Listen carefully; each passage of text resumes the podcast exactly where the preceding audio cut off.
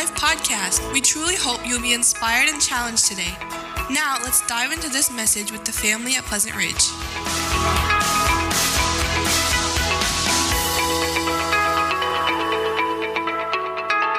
This morning, we're going to be in the book of Zechariah. Now, if you don't know where that's at, okay, find the book of Matthew, and then work backwards into the Old Testament, okay? So you'll go through, it should be Malachi, and then the next book over is going to be the book of Zechariah. Zechariah chapter number 9 is where we're going to find ourselves here this morning. And, you know, we've been kind of going through some of these things about Jesus being the king, beholding your king. And I wanted to finish this up kind of with a prophecy that has a dual purpose in this, and we'll see that here in just a moment. But, you know, yesterday, maybe like many of you, your family exchanged gifts one with another. And my wife was wanting a pot, a cooking pot. Now, usually you don't get, husbands, you don't get your wives things like cooking things or cleaning things for Christmas, okay? That's not a good idea. But she specifically asked for this pot she wanted, right? So I went to Walmart, picked out this pot, and it's this pioneer woman type thing. Now, my wife is not a pioneer woman by any means, okay? And I don't think she's going to become a pioneer woman by cooking with this pot at all. But she wanted this specific pot, so we got it.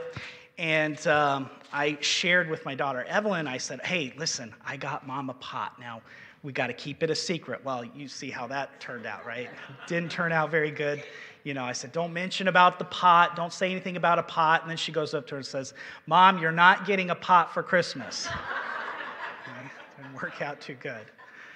So we got the pot. I hid the pot, and I said, hey, you know what would be a good idea for this is let's have a scavenger-type hunt for the pot, okay?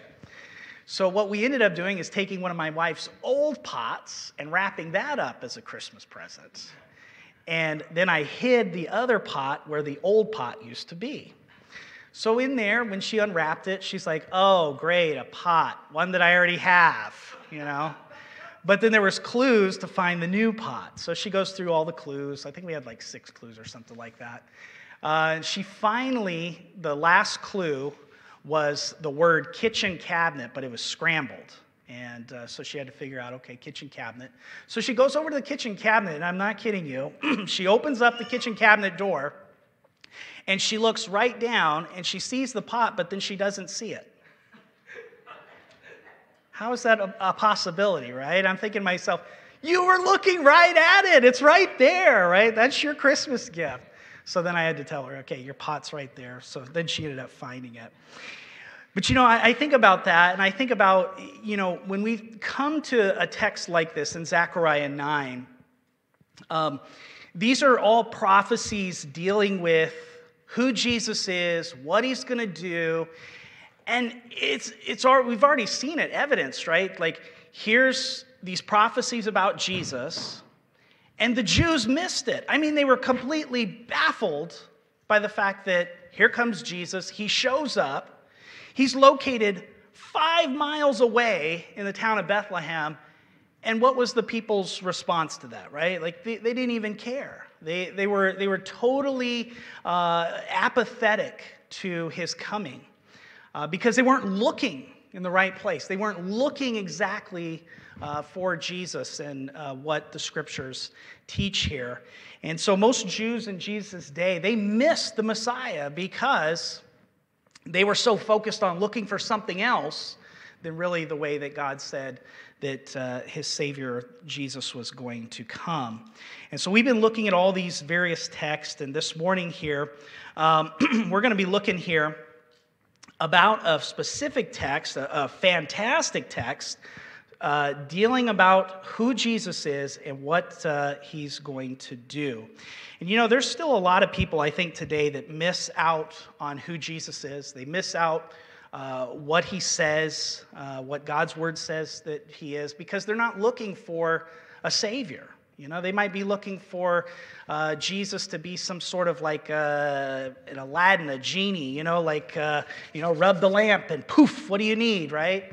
Or they're looking for a savior that's going to deliver them from all of their problems, you know, just to, you know, someone to kind of lean upon like a crutch. You know, that's not the savior of the Bible. That's not the Jesus of the Bible. And as we're going to look here at this Old Testament passage here, we're going to see Jesus as what Scripture says that he is. And I think what's important to understand is we have to understand who Jesus is. How does Scripture reveal Jesus? Because the Jews, they had these Scriptures, right? They had the Word, but yet they missed him. Why? Because they weren't looking specifically of who Jesus really was. And so this morning, we're going to look at some attributes of his kingship, of who Jesus is. And then I'm going to leave you with a statement as what our Scripture is going to tell us here about one point. And so this is what I'd like for you to take away with you today. Rejoice. Jesus the King is coming. Let's take a look at this prophecy found here in Zechariah chapter 9, verses 9 and 10. It says here, "Rejoice greatly, O daughter of Zion. Shout aloud, O daughter of Jerusalem. Behold, your king is coming to you. Righteous and having salvation is he, humble and mounted on a donkey, on a colt, the foal of a donkey.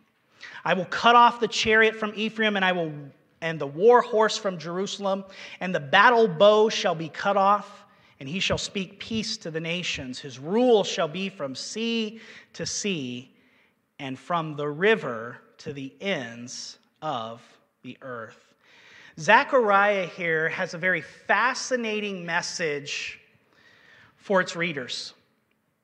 If you have some time, I'd encourage you to read through the book of Zechariah because it deals with a lot of prophetic things that are going to happen, and most notably speaking about our Lord's return.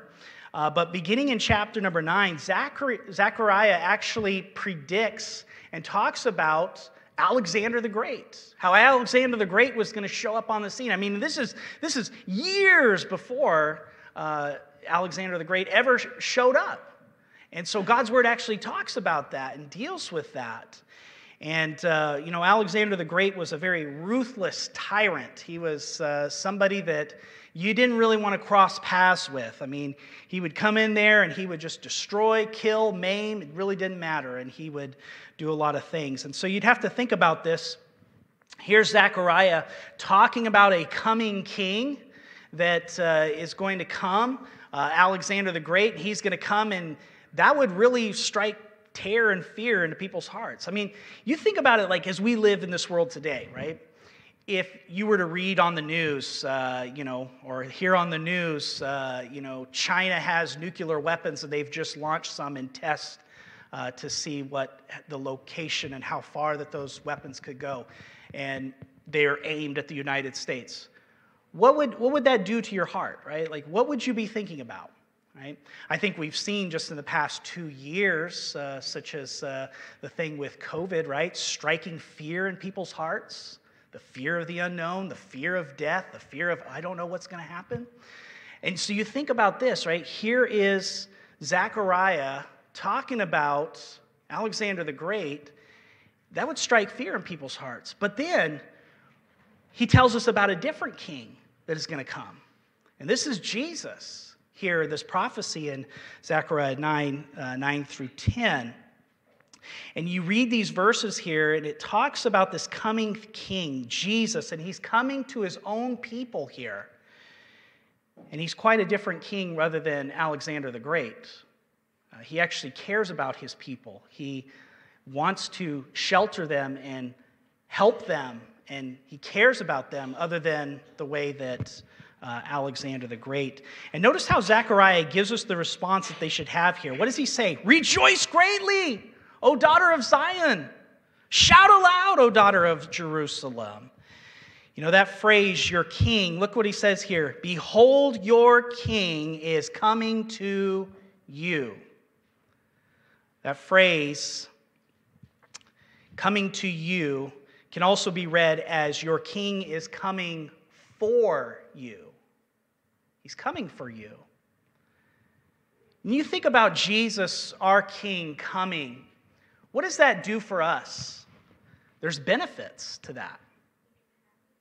I mean, nobody, I don't think anybody really wants to continue living on in this world. Do you really? I mean, you see how horrible it's getting, how bad it's getting? Do we just want to keep like just trudging on through life? Well, you know, maybe tomorrow it's going to get better. Maybe tomorrow it's going to get better. No. And God's word says, Jesus, your king, is coming for you, for your benefits. What does he bring to us for benefits? Well, we need to recognize our need. You see, Israel was under the domination of foreign powers at this time. And even when Jesus stepped on the scene, the nation of Israel, Jerusalem, was under the foreign power of Rome. They didn't like that. And so they thought their Messiah was coming to finally release them of all these foreign powers and restore the glory of Israel. But see, they missed out on what Jesus was really supposed to be coming for. Jesus here, he has our very best interest at heart. He cares about us. You know, spiritually, we must admit that we are under the domination of a foreign power as well. That's a foreign power of sin. That's a foreign power of the devil that is taken hold of our lives. And if you don't know Jesus, you're in bondage to sin. You're in bondage, and you can't break free. And you need a king to come and release you. And that's exactly what Jesus did. He came and he released us. So who is this king?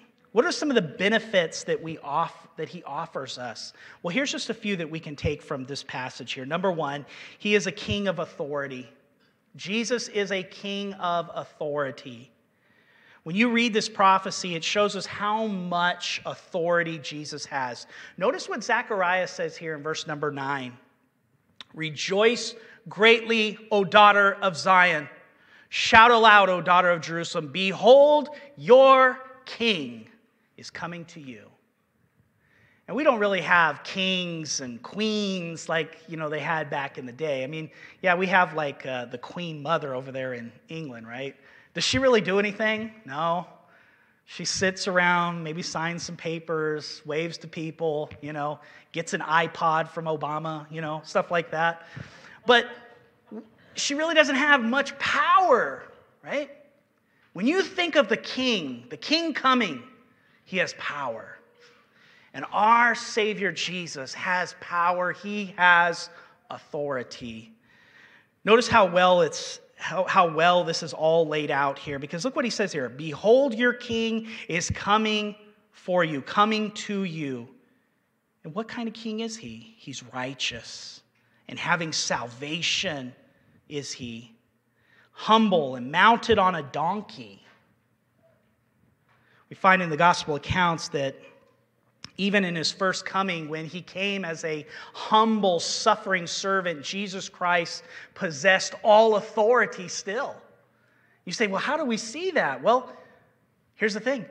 Nobody could take Jesus' life from him. As we saw last week, Jesus actually gave up his spirit. He gave it up. Nobody could take away his life. And Jesus has all authority because he is the king. You know, there were Jewish leaders that hated him because he threatened their authority. But we find that they could not even lay hands on him until his time had come. We read several times throughout the Gospels that that has happened. On Palm Sunday, to fulfill this prophecy here in Zechariah 9, Jesus staged this public demonstration to show the Jewish people and the rulers that he is the Messiah. Remember, what is he doing? Instead of coming in riding on a horse, what does he come riding in on? A donkey. Not even that, but a foal of a donkey. He had that all planned. Hundreds of years before that was ever to happen. He has authority. What he says will happen. What he says he will do, he will do it. And he has authority for all of that. The point is Jesus was clearly in charge of all the events surrounding his life. He has all of authority to say and do what he wants, including his death, his betrayal, and his crucifixion. Jesus had control over all of it. None of it took him by surprise, and he is the king of authority who controls all things according to his purpose, even the events of his death. Listen to what Acts chapter 2, verse 23 says. It says, this man, Peter was saying this man who was handed over by the predetermined plan and foreknowledge of God, you executed by nailing him to a cross at the hands of Gentiles. Jesus was in control of that. Here's the second thing. Jesus is a righteous king. Notice what he says here. Behold, your king is coming to you, righteous and having salvation. That word righteous has to do with justice.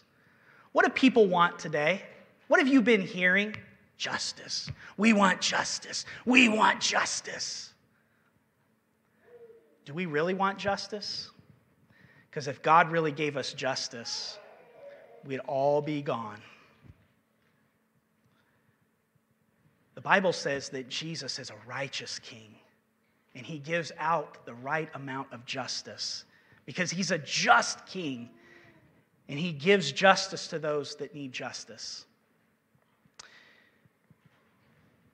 Jesus is the only one that can deliver perfect justice. Zechariah says that Israel's king is just, he's righteous. Jesus Christ will be just in the administration of his kingdom. You see, when Jesus Christ returns, he will bring complete and total and final justice to every wrong that has ever been committed. You know, it's sad, the world that we live in today, it's very sad of the things that have happened. Why? Because we have evil people in the world. And they do evil things. And they hurt people and they harm people. And we're crying out for justice. Yes. But did you know when Jesus returns, he will right every single wrong that has ever been done. He will give out the exact amount of justice that is deserved, because he is a just and righteous king. Jesus Christ will be just in his kingdom because he is righteous in his person. He is righteousness. He is righteous. And so therefore, he can be a very just king. He is not out to take advantage of his subjects for personal gain. He has their best interests at heart. Notice the third thing here. Jesus is the king of salvation. Look at verse number 9. It says again, behold, your king is coming to you, righteous and having salvation. You see, Jesus came to bring salvation to his people. This is what the Jews were missing out on. They were thinking, okay, Jesus is going to come. He's going to throw off all these foreign powers. The Messiah is going to do this for us. Finally, we'll be set free. But see, God had a bigger plan at all this. He came to bring salvation to his people. This meant a lot because the Jews thought the Messiah was going to bring salvation from their enemies. But Jesus came to do what? To release us from the bondage of sin. To set us free from our sins. For forgiveness of our sins.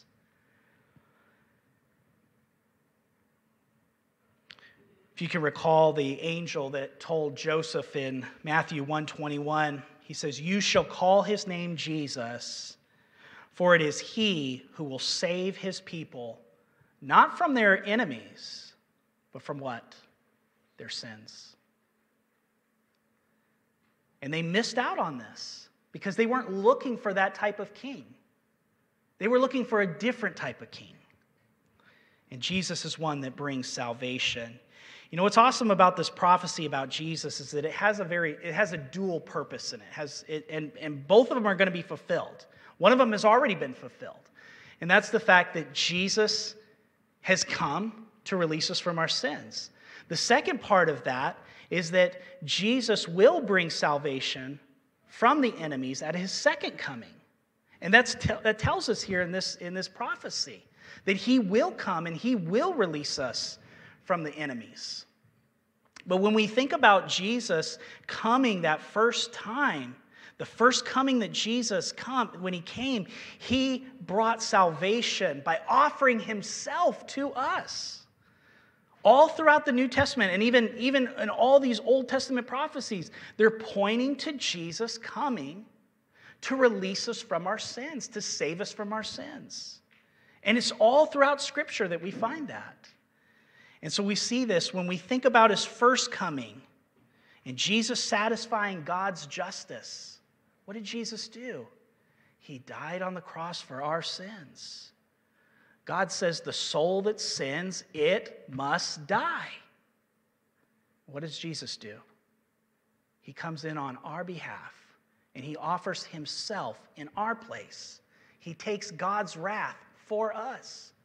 He suffers the abandonment of God for us. Remember, he's on the cross. What does he say? My God, why have you forsaken me? And Jesus dies in our place for our sins and takes God's wrath for us. And so Jesus' death was the perfect substitute for us. He paid the penalty we deserve, which allows God to be both just and the justifier, the one who has faith in Jesus, is what Romans 3:26 teaches us. You see, we need righteousness. We need to be justified. Problem is, we can't do that on our own because we're sinners. We're guilty. In the courtroom of God, we are guilty. We stand condemned to die. But yet Jesus himself steps in, pays our fine, pays our penalty, and now we can be declared righteous. We can be declared forgiven, not because of anything we have done, but solely on the basis of what Christ has done for us. You see, there are two wrong beliefs that will keep many people out of heaven. First, people wrongly believe that God is too loving to send anybody to hell. It's not true. The Bible's very clear on that. You see, if we think that God somehow would just kind of, well, you know what, you're a pretty good guy, and, you know, I can't do that to you, it grossly misrepresents the character and nature of God, because God is holy. And we are sinful. And sin must be paid for. And if God could just like somehow excuse it and just say, well, you know what, go right on in, it's okay, he would not be the God of the Bible. So people sometimes think that. They think that God would never send them to hell.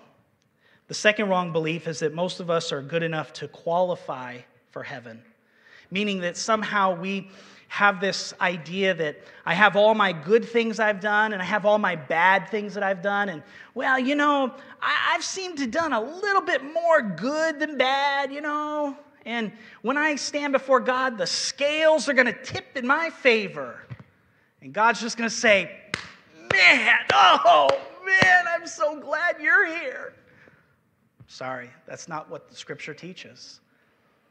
God's Word teaches us that Jesus alone can only pay for our sin debt. And if you try to somehow muster up your own good works, your own goodness, and try to stand before God, sadly, you will be dismissed. You will be asked, depart from me, you cursed work of iniquity. I never knew you. Because only Jesus can pay for our sins. Only Jesus satisfies God's payment for our sins. That's where Christ and the cross come in. You see, on the cross, the perfect Son of God offered himself as a substitute for sinners. He came to give his life a ransom for many, is what Mark 10:45 teaches us. And so either we are going to stand before God clothed in our own goodness, clothed in our own, good deeds and good works, or we're going to stand before God clothed in the righteousness of Jesus Christ. See, that's the problem we have. We don't have any righteousness on our own. A lot of people have this thinking that they think, well, you know what? I go to church. Well, okay, you go to church, so that makes you a church-going sinner. They say, well, okay, well, I go to church and I've been baptized. Okay, so you're a church-going wet sinner.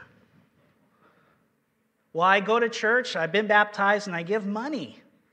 Okay, so you're a church-going, wet, money-giving sinner.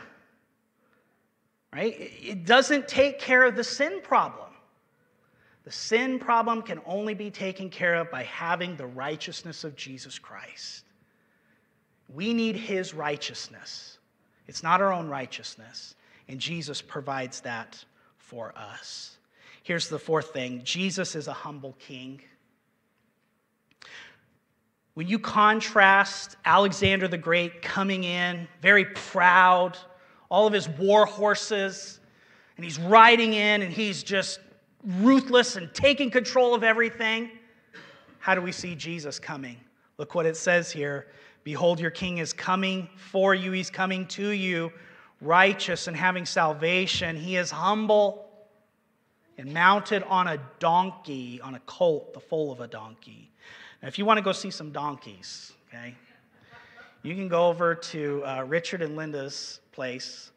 And what's the donkey's name? Is it Kyle? Yeah, Hadassa and what's it? Boy, I'm way off there. Look at that. So she's got these donkeys, right? You can go over there and you can go see these donkeys and pet them. And, you know, Linda talks to them. I don't know how she... Are you like a Dr. Doolittle? Something like that. Dr. Doolittle. But she's got these donkeys, and you can go over there and you can see the donkeys. And you think about our Savior Jesus, not riding in on a powerful steed, right? What does he come riding in on? A donkey, a colt, very humble. Jesus was showing himself to be the king in fulfillment to our text here when he came into riding in Jerusalem there. Now take a look at that word humble in our text. That says a lot about who Jesus was when he came the first time. That word humble here also carries a meaning of poor or needy, and that's really true of what Jesus was, right? He was poor. The Bible tells us that he left all of the glories of heaven, and he took upon himself the form of a servant and became obedient unto death, even the death of the cross. It tells us because he became poor for our sake so that we might be made rich. And so we're reminded of our Lord's humility, what Jesus did. Jesus willingly laid aside his rights, and he took the form of a servant, becoming obedient unto death, even the death of the cross. Now that is our King. That is what Scripture teaches us about who Jesus really is. Do you know him? Are you looking for him? You see, the Jews missed out on this because they weren't looking for that type of king. They were looking for a different type of king. But God's word tells us what we should be looking for. And he has provided us Jesus, and he has spoken plainly and clearly that Jesus is the only way of salvation. Now here's the last point. We're done. Do I rejoice at the coming of the King? Do I rejoice at the coming of the King? You see, since Jesus is our King, it makes total, complete sense that he is coming again. And see, this is where this fulfillment, this dual fulfillment comes into play. Because verse 9 predicts Jesus' first coming. It tells us about his coming. He's going to offer himself as our substitute. He's coming in lowliness. He's coming in humility. He's going to bring salvation. But verse number 10 here predicts his second coming. in power and glory to reign over all the earth. Listen to what he says here. I will cut off the chariot from Ephraim and the war horse from Jerusalem, and the battle bow shall be cut off, and he shall speak peace to the nations. His rule shall be from sea to sea and from the river to the ends of the earth. You see, when Jesus returns, he will remove all weapons of war. At this time, they had chariots and bows and war horses. I mean, I don't think Zechariah was looking and saying, boy, that looks like a missile. I'm going to write that in there. I will cut off the missiles from Ephraim, right? No. He's going with what he has here, chariots and war horses and bows. But when Jesus returns, he will remove all of that and take care of it once and from all. And look what he says. He says he will remove all weapons of war, both from Israel and from all of Israel's enemies. And notice what it says here. When it says that he will speak peace to the nations, it's implying here more than just mere words, right? Because Jesus is peace. His presence will bring about peace in the entire world. See, and that's what people are looking for, right? They're looking for peace, but they're going to be offered a false peace, and who's that going to be? The Antichrist. Jesus is going to come, and he will bring true peace, as what Scripture teaches us here. Zechariah here then quotes from Psalm 72:8 about Messiah's reigning from sea to sea. It says, his rule shall be from sea to sea and from the river to the ends of the earth, which is really just basically saying he's going to rule over all. And that goes really in line step with what Scripture teaches us, that Jesus will make all of his enemies his footstool. He will rule with a rod of iron for 1,000 years, the Bible tells us. And he will bring true peace upon this nation. You know, it's interesting is when you think about our Savior Jesus, he has actually predicted Jesus has predicted his own return to earth in power and glory. In Matthew 24, verse 30, and also in Matthew 26 and 64, it tells us that Jesus tells about his second coming. He's saying, I'm going to come again. I'm going to do this. In Revelation 19, 11 through 16, it shows Jesus coming again, this time not on a foal of a donkey, but now how is he going to return? The Bible says he's going to come on a white charger of war to slay his enemies as King of Kings and Lord of Lords. Remember that we read there in Revelation, John says that a sharp two-edged sword came out of his mouth, right? And on his thigh was written King of Kings and Lord of Lords. That's our king that's going to be coming back. And he's going to be coming back then as a judge to judge the nations, to judge the world. And at that time, every person will meet Jesus. And if you yield to him now, you will joyfully meet him as Savior. But if you reject Jesus, if you're rejecting Christ, you will meet him as a judge. And that's where Revelation 19:15 says that he will tread the winepress of the fierce wrath of God, the Almighty. And that's not a good position to be in. So as believers, what should our response be to the fact that Jesus Christ is King and that he's coming again? Well, look what Zechariah says. Rejoice greatly, O daughter of Zion. Shout aloud, O daughter of Jerusalem. 2 times he commands us here to rejoice, to shout, to be excited about Jesus coming as the King. And when you think about triumph, that's exuberant joy. Our daughter Evelyn, we had asked her, like, you know, hey, she wasn't feeling too good about some things. And we're like, hey, do you want to go do this? No, I don't want to do that. You know, she was just kind of gloomy. And then all of a sudden, she got something fixed or something. And she came, I mean, she went from, I don't want to do anything to, Mom, Dad, you can't believe it. I got this fixed. You can't believe it. I can't believe it. Right? Exuberant joy, and we're like, oh, well, you must be feeling okay that we can go do this now, right? But you think about this exuberant joy that we should be having. What is exuberant joy? It's to be filled with or characterized by a lively energy and excitement. Now, this is a command from God's word. As believers in Christ, those of us that know Jesus as our Savior, we should be filled with exuberant joy, lively, energetic. Now, I'm just like you. You look at the past 2 years of things that have happened in our world, and we say, how in the world can we be joyful?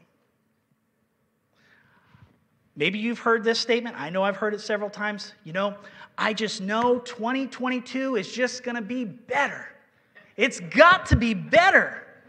I have a news flash for you. It's not going to get better. It's going to get worse. As believers in Christ, how are we to have joy in that type of situation? Think with me in Zechariah's time as he's writing. Alexander the Great's going to come. And he's going to be ruthless. And here they are. They're under dominion of foreign powers. Their lives scattered. They don't know what's going to happen. But yet they were told to have joy. How can they have joy? How can we have joy? By faith.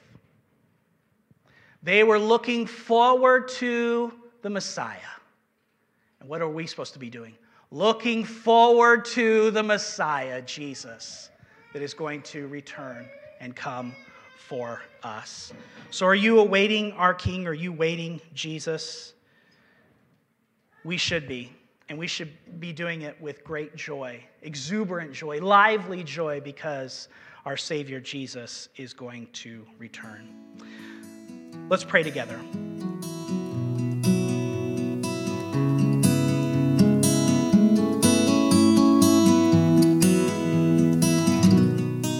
If you're interested in more information about our church or knowing the peace that Jesus gives, visit our website at lifeattheridge.church.